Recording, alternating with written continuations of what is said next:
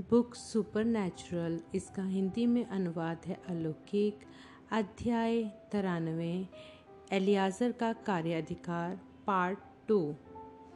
इन प्राकृतिक सिद्धांतों के महत्वपूर्ण आत्मिक लघुकरण होते हैं। जब एक मनुष्य किसी कलीसिया को चुनता है कि उसका परिवार वहाँ जाया करे, उसे एक सुंदर इमारत नहीं चुनना चाहिए, ना ही बढ़िया गायन मंडली को या कौन कौन सी और कितनी सामूहिक गतिविधियों और कार्यकलापों को वह चर्च प्रायोजित करता है। उसे तो एक ऐसा चर्च ढूंढना चाहिए जो संपूर्ण सुसमाचार का प्रचार करता हो, एक ऐसा चर्च जो बाइबल को अपनी परम प्राधिकारी को ही मानता हो। ठीक जिस तरह पुरुष स्त्री के लिए नहीं बनाया गया, बल्कि स्त्री पुरुष के लिए बनाई गई है, सो मसीही कलीसिया के लिए नहीं बनाया गया, बल्कि कलीसिया मसीह के लिए बनाई गई है। पहला ग्रंथियो ग्यारह की नौ, इफ्सियों पाँच, इक्कीस से बाईस। यीशु मसीह इस दिन में अपनी दुल्हन होने के लिए किसे चुनेंगे? वह उन पुरुषों और स्त्रियों को चुनेंगे जो पवित्र आत्मा से भरे हुए होंगे और उसके वचन का आदर सम्मान करेंगे। बिल ने कहा यीशु ने केवल वही किया जो खुदा को प्रसन्न करे, अर्थात उन्होंने खुदा के वचन को मान सम्मान दिया और उसे प्रकटीकरण में लाए। उनकी दुल्हन का भी यही चरित्र और विशेषता होगी वह किसी भी डिनोमिनेशन के अंदर से चुनी नहीं जा सकती है। प्रत्येक डिनोमिनेशन की निदेशक समिति कहीं न कहीं होती है, जो उनके लोगों को बताते हैं कि वे क्या कर सकते हैं और क्या नहीं। और बहुत बार वह सत्यवचन से दसियों लाख मील दूर ही होता है। खुदा ने कभी नहीं चाहा था कि उनकी कलीसिया की अगुवाई पोपों कार्डिनलों, बिशपों, पुरोहितों और पादरियों के द्वारा की जाए। उन्होंने अपनी कलीसिया की अगुवाई करने के लिए पवित्र आत्मा को भेजा था। यीशु ने कहा था, जब सहायक अर्थात तसल्ली देने वाला आएगा, वह प्रकट करेगा कि मैंने तुम्हें क्या बताया है और तुम्हें संपूर्ण सत्य में अगुवाई करके ले जाएगा। यहुन्ना चौदह, सोलह से छब्बीस, सोलह, बारह से पंद्रह। आधुनिक कलीसिया इस योजना से नफरत करती है तो फिर वह मसीह की दुल्हन कैसे हो सकती है जब आज मसीही जन किसी डिनोमिनेशन का सदस्य होने का चुनाव करते हैं तो यह खुदा के वचन की उनके खराब समझ को प्रतिबिंबित करता है मैं आपकी भावनाओं को ठेस नहीं पहुंचाना चाहता हूँ, पर मैं चाहता हूँ कि यह पर्याप्त गहराई में उतर जाए और तब तक कि आप इसे समझ ही ना जाएँ। बिल ने उन्हें उस दर्शन के विषय में बताया, जो उन्होंने मसीह की दुल्हन के और आधुनिक कलीसिया की परेड के विषय में देखा था, जब वे अपने सरमन के अंत पर पहुँचे। उन्हें आज़ादी के साथ बोलने की एक अजीब उत्तेजना महसूस हुई, जब तक कि उन्हें यह समझ में आना ही बंद नहीं हो गया कि वे क्या बोल रहे हैं। आदमियों, जरा उन धर्म मतों को देखो, जिनकी तुम सेवा कर रहे हो। क्या तुम्हारी कलिसिया पूरी तरह से खुदा के वचन के साथ है? स्त्रियों, दर्पण में देखो। अपने चर्च के दर्पण में नहीं, बल्कि खुदा के वचन के दर्पण में। और देखो कि क्या तुम यीशु मसीह की आत्मिक दुल्हन होने के योग्य हो। क्या तुम्हारे जीवन का नमूना सटीकता से मेल खाता है? उससे जैसा खुदा का विवाह प्रमाण पत्र बताता है कि होना चाहिए। सेवादारों, अपने आप से आप भी सवाल करो क्या आप किसी की भावनाओं को बचाए रखने के लिए अपने प्रचार को नरम बनाते हो ताकि वह तुम्हें चर्च से बाहर ना निकाल दे। कलीसिया खुदा के वचन की योग्यता मानकों पर खरी नहीं उतरती। उससे बाहर निकल आओ और मसीह में अंदर आ जाओ। यह एक गंभीर चेतावनी है। आप नहीं जानते कि यह नगर कब समुद्र की तलहटी में डूबने जा रहा है। बिल की उल्हाना भविष्यवाणी में बदल गई। लॉस एंजलस, हे नगर, तू जो स्वर्गदूतों का नगर होने का दावा करता है, जिसने स्वयं को स्वर्ग तक ऊँचा उठाया है और अपना घिनौना फ़ैशन और गंदी फ़िल्मों को संसार भर में भेजा है। तुम्हारे भाव्य चर्चों के बावजूद याद रखना, एक दिन तू इस समुन्दर की तलहटी में होगा। तेरे नीचे की भूमि एक मधुमक्खी के छत्ते सरीके हो गई है। खुदा का क्रोध तेरे नीचे घुमड़ रहा है। मैं नहीं जानता कि वह कितने समय तक प्रतीक्षा करेगा, जबकि यह बालू का पटरा डूब जाएगा और बाहर वह समुंदर भूमि के अंदर सरकता हुआ घुसा चला आएगा। पीछे साल्टन सागर एक अंदर, साल्टन सागर एक बड़ी झील है कैलिफ़ोर्निया की इंपीरियल घाटी के अंदर, जो लॉस एंजलिस के दक्षिण पूर्व में 150 मील की दूरी पर है। साल्टन सागर का स्तर समुद्र तल से नीचे है। यह तो पॉम्पे के दिनों से भी बहुत बुरा हाल होगा। पॉम्पे इटली में एक नगर था जो एडी उनासी में बर्बाद हो गया था जब विसुवियस पर्वत फूट पड़ा था और पूरे नगर में और उसमें रहने वालों को ज्वालामुखी के राख के नीचे दबा दिया था। मन फिरा लॉस एंजलस, मन फिराओ, बाकी आप सब लोगों और खुदा की ओर फिरो पृथ्वी पर उसके क्रोध की घड़ी आ गई है। भागो, जब तक भाग निकलने का समय है और मसीह में आ जाओ। रोते और मन फिराते हुए श्रोताओं के बहुतायत के बीच बिल ने अपनी समाप्ति वाली प्रार्थना की। फिर उन्होंने थोड़ा, उन्होंने जोड़ा, मेरे भाइयों और बहनों मैं नहीं जानता कि अब और क्या बोलूँ। यदि आप मुझ पर विश्वास करते हो कि मैं उनका नबी हूँ, यह पहली बार है जब मैंने इस बात को सार्वजनिक रूप से बोला है, लेकिन मैं किसी किस्म की एक अजीब चेतावनी महसूस कर रहा हूँ। मुझे सब की कोई आदत नहीं है। आप जानते हैं कि मैं ऐसा नहीं करता हूँ। मैं सामान्य रीति से ऐसा नहीं करता हूँ। मैं उस संदेश को बोलने से झिझक रहा था, लेकिन अब तो वह बोला जा चुका है। और यह अब न्याय के दिन एक गवाह स्वरूप खड़ा होगा कि मैंने सत्य ही बोला है, यह यहोवा यू फरमाता है है। ओ पेंटिकोस्लो, अपनी जान बचाने के लिए भागो बेटी के सिंगों की ओर भागो और चिल्लाओ और पुकारो, इससे पहले कि बहुत देर हो जाए, क्योंकि वह घड़ी घड़ी आएगी, जब तुम पुकारोगे और उससे भी तुम्हें कोई लाभ ना होगा। याद रखो एसाफ ने अपने जन्म अधिकार का स्थान खोजा और उसे फिर पा नहीं पाया। इब्रानियों बारह, चौदह से सतारह।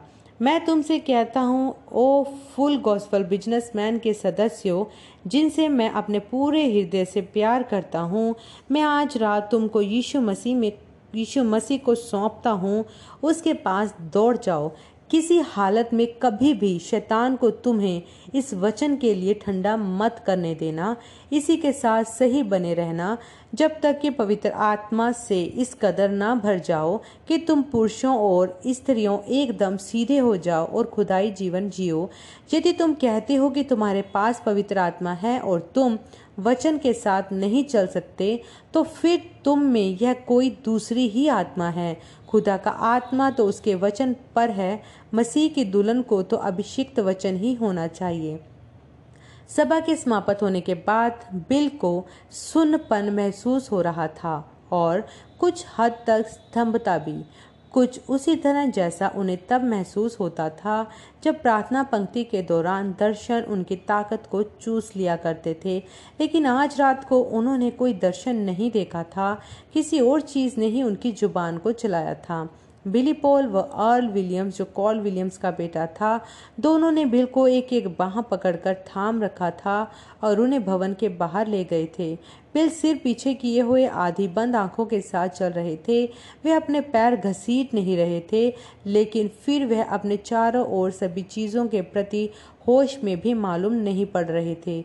जब बिल अपनी कार के पास आए, उनका सिर घूमकर आगे की ओर आ गया। उनकी आँखें अपने बेटे पर केंद्रित हो गई और वह बोले, पॉल, मैंने उन लोगों से क्या बोला है? मैं यहाँ पर उनके लिए क्रूरता दिखाने के लिए नहीं आया था। आप एकदम ठीक हैं, डैडी। बिली पॉल ने उत्तर दिया। आपने उनसे कुछ भी क्रूरतापूर्ण नहीं बोला है। वापस ट्यूसान लौटते हुए रास्ते में बिल ने अपने बेटे को बताया कि उन्हें याद ही नहीं है कि उन्होंने संदेश के आखिरी हिस्से में क्या बोला था। बिली पॉल ने उन्हें बताया कि उन्होंने किस प्रकार भविष्यवाणी की है कि लॉस एंजलस किसी दिन समुन्दर के नीचे डूब जाएगा। चुप्पी का एक अंतराल इस बात के बाद खींचता चला गया और फिर बिल ने अपने बेटे से पूछा कि क्या इसीलिए वह इतना उदास दिखाई दे रहा है? बिली पॉल ने अपने पिता को उस आदमी के विषय में याद दिलाया, जिसने उस अन्य भाषा का अनुवाद किया था। यह भविष्यवाणी करते हुए कि फ्लोरेंस प्रभु की आमद को देखने के लिए जीवित रहेगी। बिली पॉल झिझके और फिर अपनी दुविधा को व्यक्त किया।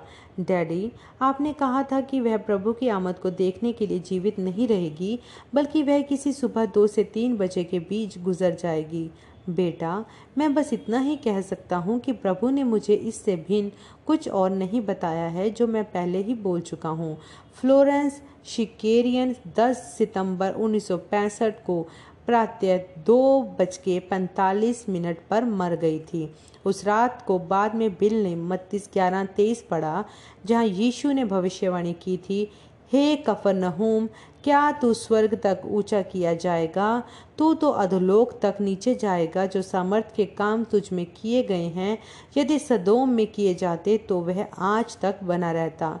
एक बाइबल के शब्दकोश के अध्ययन से उन्हें पता चला कि एक भूकंप के कारण सदोम मृत सागर की तलहटी में पहुँच गया था, और कफर का भी एक भूकंप के द्वारा ही विनाश हुआ था। उन्नीस में जब विलियम ब्रनम दक्षिण अफ्रीका गए थे, उसके बाद से ही वह वहाँ पर दोबारा लौटकर जाना चाहते थे और वहाँ के स्थानीय लोगों को प्रचार करने में थोड़ा और समय लगाना चाहते थे। उन्हें अच्छा लगा था किस तरह उन लोगों ने उनके संदेश को एक साधारण विश्वास के द्वारा ग्रहण किया था, जिसने ज़बरदस्त परिणामों को उत्पन्न किया था, न सिर्फ़ चंगाइयों और चमत्कारों के मामले में, बल्कि यीशु मसीह के लिए बदले हुए जीवनों के रूप में भी। उन्हें ऐसा लगता था कि अफ्रीका में उनका काम अभी समाप्त नहीं हुआ है। कई वर्षों तक उनके पास वित्तीय सहारा उपलब्ध नहीं रहा था कि अफ्रीका में और विश्वास द्वारा चंगाई सभाएँ कर पाते। बाद में उन्हें वित्तीय मदद का फ़ायदा मिला, लेकिन तब उन्होंने वीज़ा नहीं मिला था। उन्हें आशंका थी कि कहीं न कहीं दक्षिण अफ्रीका के धार्मिक अगुओं का इसमें दखल था, जिन्होंने अपनी राष्ट्रीय समिति के द्वारा बहुतेरी राजनीतिक ताकतों का उपयोग किया था। 1965 में बिल ने फिर से दक्षिण अफ्रीका और मोजाम्बिक के वीज़ा के लिए आवेदन किया। दोनों ही वीज़ाओं की स्वीकृति मिल गई। हालाँकि वह प्रतिबंधित वीज़ा थे, जिनके द्वारा उन्हें शिकार की अनुमति तो थी, लेकिन उन्हें कोई भी धार्मिक सभा करने की अनुमति नहीं थी। प्रकट रूप में दक्षिण अफ्रीका राजनीतिक उथल पुथल से सुलग रहा था। सरकारी अधिकारियों को यह चिंता थी कि कोई भी सभा जिसमें स्थानीय लोग बड़ी संख्या में जुटे, वहाँ दंगा उत्पन्न हो सकता है। याद रखिए, उन्नीस सौ इक्यावन में दसियों हज़ार स्थानीय लोग डरबन में उनकी सभा में आए थे। इन प्रतिबंधों से निराश होने के बावजूद भी वह अपने और बिली पोल के लिए हवाई जहाज़ के टिकट ले आए। वह 26 मई 1965 को हवाई जहाज़ से जोहैंसबर्ग दक्षिण अफ्रीका में पहुँचे सिडनी जैक्सन, उनसे हवाई अड्डे पर आकर मिले। कुछ दिनों के बाद तीनों उड़ान के द्वारा बायरा पहुँच गए, जो कि मोजाबिक के तटीय इलाके में है, जहाँ उन्होंने एक गाइड को लिया और तीन सप्ताह लंबी सफारी के लिए सामग्री जुटा ली। उन्होंने एक लैंड शेवर किराए पर ले ली, जो कि डिब्बे नुमा चारों पहियों को इंजन की ताकत से अलग अलग चलाने वाला ट्रक था, जिसे इंग्लैंड में बनाया गया था। उस लैंड शेवर में सारी रसद सामग्री भरकर, वह उसी गाड़ी से 150 मील पश्चिम में एक बहुत ही जंगली इलाके में पहुँच गए। अफ्रीका सवाना उपयोशनीय घास के मैदानों से बना हुआ है, जिसमें यहाँ वहाँ कुछ कटीले वृक्ष होते हैं, जिनकी पत्तियाँ छोटी छोटी होती हैं। चरने वाले जानवरों के बड़े बड़े झुंड सवाना के आर पार प्रवास करते रहते हैं, जैसे हाथी, giraffe, zebra, wildebeest, ibex और दूसरे जानवर। कई सारे शिकारी पशु इन झुंडों में शिकार करते हैं, जैसे सिंह, तेंदुए, चीता, लकड़बग्गे, सियार, उकाब, फैल्कन। उकाबों की एक और प्रजाति तथा गिद्ध।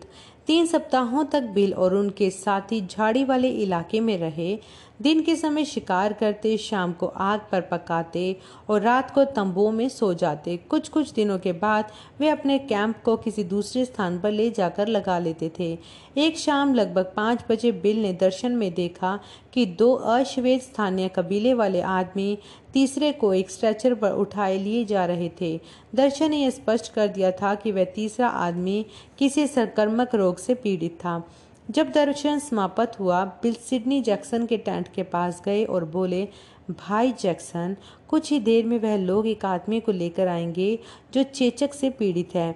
जितना कि मैं समझता हूँ मोजाबिक का कानून कहता है कि यहाँ बाहर सवाना में यदि कोई बीमार आदमी हमसे मदद माँगता है तो हमारी ज़िम्मेदारी है कि उसे सबसे करीबी डॉक्टर या अस्पताल तक गाड़ी से पहुँचा दे। यह सही बात है भाई ब्रनम। हमारे मामले में सबसे करीबी अस्पताल यहाँ से 150 मील दूर बायरा में है। हम बस अपने गाइड को भेज देंगे, सो हम लोग यहाँ पर दो दिन के लिए बगैर किसी वाहन के रह जाएँगे। भाई जैक्सन, यदि आपसे इस आदमी के लिए प्रार्थना करने को कहा गया तो क्या आप उस पर हाथ रखकर प्रार्थना करेंगे? या जानते हुए कि चेचक सरकर्मक रोग होता है। जैक्सन मुस्कुराए। मैं वही करूँगा जो किसी आयरलैंड वासी ने बोला था कि वह करेगा। पहले गोली मारो और बाद में बहस करो। उसका हवाला देते हुए जो एक बार बिल ने उनसे एक शिकार की यात्रा के दौरान बोला था, मेरे साथ आइए, बिल ने कहा। वह पलटे और उन ऊँची ऊँची घास में चलते हुए घुस गए, जिससे उनका कैंप चारों ओर से घिरा हुआ था। जैक्सन उनके पीछे पीछे गए। तापमान दम घोटते हुए 100 डिग्री हाइट था। बिल किसी पगडंडी के पर नहीं चल रहे थे, वह तो बस एलिफेंट घास को धकेलते हुए आगे बढ़ते जा रहे थे, जो लगभग सात फीट ऊँची थी। स्वाभाविक बात थी कि उनके लिए कोई तरीका नहीं था यह देखने के लिए कि आगे क्या होगा। कैंप से लगभग 200 गज की दूरी पर वह रुक गए और बोले, स्थिर खड़े हो जाइए। एक मिनट सुनने के पश्चात उन्हें एक खड़खड़ाने की आवाज़ सुनाई दी, जो उन्हीं की ओर बढ़ती आ रही थी। तीन आदमी उस ऊँची घास को धकेलते हुए आए। उनमें से दो तीसरे को एक स्ट्रेचर पर लिए हुए चल रहे थे, जो कि छाल की पट्टियों को एक साथ बुन कर बनाया गया था, जो पुरुष आगे चल रहा था। इन दो श्वेत आदमियों को चुपचाप घने घास में खड़े देखकर चकरा गया। सिडनी जैक्सन ने उनसे उनकी स्थानीय भाषा में ही बात की। उनसे कहा कि आप अपना स्ट्रेचर नीचे रखें ताकि वह और अमेरिकी सुसमाचार प्रचारक उनके दोस्त के लिए प्रार्थना कर सकें। वह बीमार आदमी दर्द से कर्रा उठा जब उन लोगों ने स्ट्रेचर नीचे रखा। बिल और सिडनी घुटनों पर आए और उस बीमार आदमी पर हाथ रखे। ऐसे गर्म दिन भी उन्हें उसके बुखार की गर्मी महसूस हो गई। एक छोटी प्रार्थना करने के बाद बिल खड़े हुए और वापस कैंप की ओर चल पड़े। दूसरे आदमी उनके पीछे पीछे आने लगे। जब तीनों कबीले वाले साफ़ जगह पहुँचे तो उन्होंने गाइड से कुछ बोला, जिसने फ़ौरन ही बीमार आदमी को लैंड शेवर के पीछे वाले हिस्से में डाला और गाड़ी लेकर चला गया। प्रत्येक ने रात का भोजन खाया और रात के लिए अपने अपने तंबू में चले गए। सुबह सिडनी जैक्सन यह देखकर चकित हो गए कि लैंड शेवर पहले ही वापस आ चुकी थी। उन्होंने गार्ड को जगाया और कहा, तुम बायरा जाकर बड़ी जल्दी लौट आए। ड्राइवर ने उत्तर दिया, नहीं, मैं नहीं गया था। कैंप से बस कुछ ही मील दूर वह आदमी जो स्ट्रेचर पर पड़ा था, गाड़ी के ऊपर चढ़ गया और बोला, मुझे यहीं उतार दो। मेरा घर यहीं पास में है। सो मैंने उसे वहाँ उतार दिया और वापस आ गया। वह बीमार नहीं था क्या? नहीं, उसने मुझे बताया कि उसे उतना बढ़िया महसूस हो रहा है जैसा बारिश हो। एक दिन बिली पॉल ने एक तेंदुए को मार गिराया, जो एक गाँव के पास मवेशियों को मार रहा था।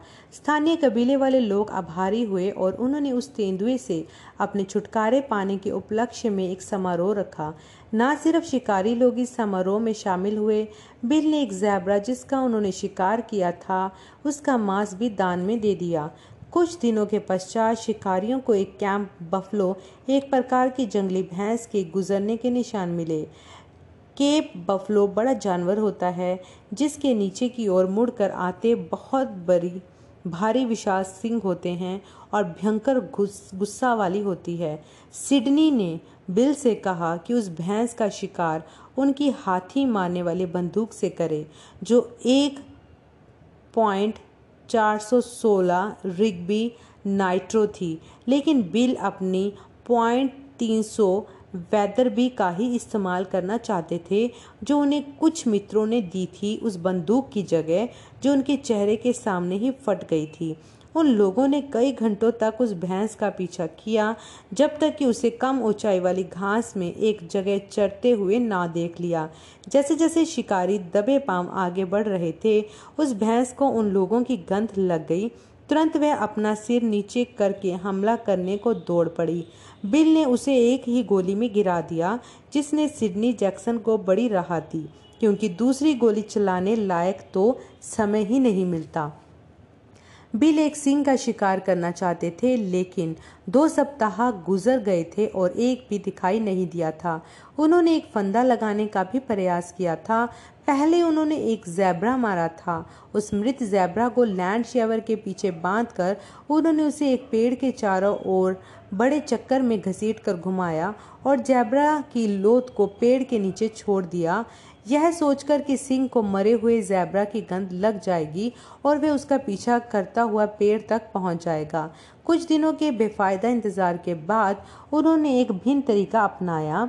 उन्होंने अपने चार स्थानीय कबीले वाले मार्ग खोजियों को इस काम पर लगाया कि झाड़ियों को पीटें और एक बड़े से गोले में जितना शे जितना शोर कर सकते हैं, करने का प्रयास करें, ताकि सिंह डर कर शिकारियों की ओर भाग आए यह तरीका भी काम न आया। इस निराशा के बावजूद वह एक सफल सफारी रही। बिल और बिली पॉल कुछ मिलाकर तैतीस ट्रॉफियाँ लेकर आए। वापस बायरा में बिल ने व्यवस्था की कि उन सारे मारे हुए जानवरों के सिरों में भूसा भरकर लकड़ी पर जड़ा जाए और उनकी खालों को भी सजाने लायक शुद्ध बना दिया जाए। बाद में उन्हें वापस ट्यूसान, एरिजोना में ले जाया जाएगा, जहाँ उन्होंने सोचा था कि उन्हें अपने नए डैन कक्ष में सजाएँगे। शिकारियों के बायरा से रवाना होने के पहले, एक स्थानीय आदमी दौड़ता हुआ सिडनी जैक्सन के पास आया और बोला कि कोई है जो स्वामी को देखना चाहता है। सिडनी इस आदमी के साथ पहुँचे एक कमरे में, जहाँ एक जवान व्यक्ति प्रतीक्षा कर रहा था। यह वही आदमी था जिसके लिए बिल और सिडनी ने प्रार्थना की थी जब वह बुखार से ग्रस्त उस छाल से बुने हुए स्ट्रेचर पर लेटा हुआ था। उस एलिफेंट घास में बड़े ही असामान्य रीति से यह आदमी 150 मील पैदल चलकर आया था, सिर्फ़ इसीलिए कि वह स्वामी को उसके लिए प्रार्थना करने के लिए धन्यवाद दे सके। सिडनी जैक्सन उस आदमी को विलियम ब्रनम के पास ले आए और फिर दोनों शिकारियों ने एक साथ बैठकर उसे यीशु मसीह को बचाने वाले और उद्धार करने वाले अनुग्रह के बारे में बताया। अफ्रीका से लौटने के कुछ दिन बाद विलियम ब्रनम ने अपना देख, सपना देखा कि वे फिर से एक युवा आदमी बन गए हैं और इंडियाना की लोक सेवा में अपनी वही शुरुआती नौकरी कर रहे हैं। सपने में वह अपने उसी पुराने रास्ते पर जा रहे हैं। उपभोक्ताओं से उनके बिजली के बिल हेतु धनराशि इकट्ठा करते हुए वह एक गर्म दिन था और पसीना उनके माथे से टपक रहा था जब वे नदी किनारे चले जा रहे थे। उपभोक्ताओं की धनराशि और रसीदों को ज़मीन पर रखकर उन्होंने कपड़े बदले और तैराकी वाले घुटने पहन लिए और ठंडे पानी में छलांग लगा दी।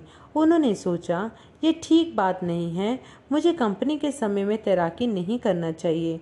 नदी से बाहर निकलकर उन्होंने अपनी सर्विस वाली वर्दी पहन ली।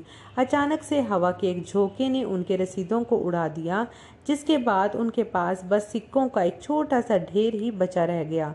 उन्होंने सोचा, अब मैं क्या करूँ? मुझे तो ये याद भी नहीं कि किसने कितना बिल चुकाया था। एकमात्र चीज़ जो मेरी समझ में आ रही है, वह यह कि मैं इस धनराशि को खजांची के पास छोड़ दूँ और जब इन उपभोक्ताओं के पास यह नोटिस पहुंचेगा कि उन्होंने अपने बिल नहीं चुकाए, तब फिर वे लोग रसीदों के दूसरे हिस्सों को लेकर आएँगे। यह निश्चित रूप से बड़ी परेशानी होगी और सब कुछ सिर्फ़ इसीलिए क्योंकि मैं लापरवाह हो गया था। जब बिल जागे, वे बिस्तर में पलटे। मीडा ने अपनी पलकें झपकी और फिर उन्हें पूरा खोलकर बड़ी सी जमाही ली। क्या आप अच्छी तरह से सो पाए? उन्होंने पूछा, नहीं, मैंने सपना देखा कि मैं फिर से लोक सेवा कंपनी वापस पहुँच गया हूँ। फिर से? उन्होंने थोड़े अचंभे के साथ पूछा। पिछले वर्ष के दौरान बिल ने कई बार सपने में देखा था कि वे वापस जेफरसनविल में पब्लिक यूटिलिटी कंपनी के लिए काम करने लगे हैं और प्रत्येक स्वप्न में कुछ ना कुछ बुरा ही हुआ था। यह सपने जितनी जल्दी जल्दी आ रहे थे, इसने उन्हें चिंतित कर दिया। क्या खुदा उन्हें कुछ बताने का प्रयास कर रहे थे? वर्ष की शुरुआत में उन्होंने खुदा से कहा था कि उन्हें एक दर्शन दे दें जो उन्हें यह दिखा दे कि कहीं उनसे कोई गलती तो नहीं हो गई है, ताकि वह इसे सही तरीके से कर सकें। अभी तक तो प्रभु ने उन्हें कोई दर्शन नहीं दिया था इन सपनों को समझाने के लिए। उन्होंने साथ मिलकर प्रार्थना की जैसा कि उनकी हर सुबह की रीति थी। फिर मीडा पड़ोस में चली गई ताकि अपने बच्चों को जगाए। याद है ना कि वह लोग एक दुम जिला मकान में रह रहे थे। प्रभु बिल ने प्रार्थना की मैंने क्या किया है जो मेरा अचेतन मन मुझे पु, मेरे पुराने काम से अलग नहीं होने दे रहा है? मैं अवश्य ही बहुत बुरा आदमी हूँ। जब वे नहा धोकर तैयार हो गए एक विचार उनसे आ टकराया हो सकता है कि मैं प्रभु के काम को नज़रअंदाज कर रहा हूँ। शायद यही है वह जो प्रभु इन सपनों के द्वारा मुझे बताने का प्रयास कर रहे हैं। अपनी बाइबल को लेकर वह अपने डेस्क पर बैठ गए। वह लकड़ी की एक साधारण मेज थी। बस अपने साथ वाली कुर्सी से थोड़ा सी ज़्यादा चौड़ी। लगभग उतनी ही बड़ी डेस्क जितनी इस छोटे से अपार्टमेंट में आ सकती थी। उन्होंने कहा, प्रभु पुराने नियम में यदि आपके बच्चे किसी स्वप्न को देखकर परेशान होते थे तो आप उनसे बात करते थे। उरीम थुरीम से, उस अलौकिक ज्योति के द्वारा जो उन बारह अनमोल पत्थरों से चमकती थी, जो आपके महायाजक के पटुके पर होते थे। उरीम ज्योतियाँ थुरीम उरीम के साथ प्रयोग होता था खुदा की इच्छा प्रदर्शित करने को। निर्गमन 28 की 30 लय व्यवस्था 8 की 8 गिनती 27 की 21 व्यवस्था विवरण 33 की 8 पहला शमुल अठाई की छः एजरा दो की तिरसठ, नहेमिया सात की पैंसठ। लेकिन वे याजक पत्ती बदल गई है और अब बाइबल ही आपका उरीम थरीम है। प्रभु, क्योंकि आपने मुझे कोई दर्शन नहीं दिखाया है जो सपनों को स्पष्ट कर सके। मैं आपसे माँगता हूँ कि आप अपनी बाइबल में से कुछ मुझे दिखाएँ जो उन्हें मुझको समझा दे।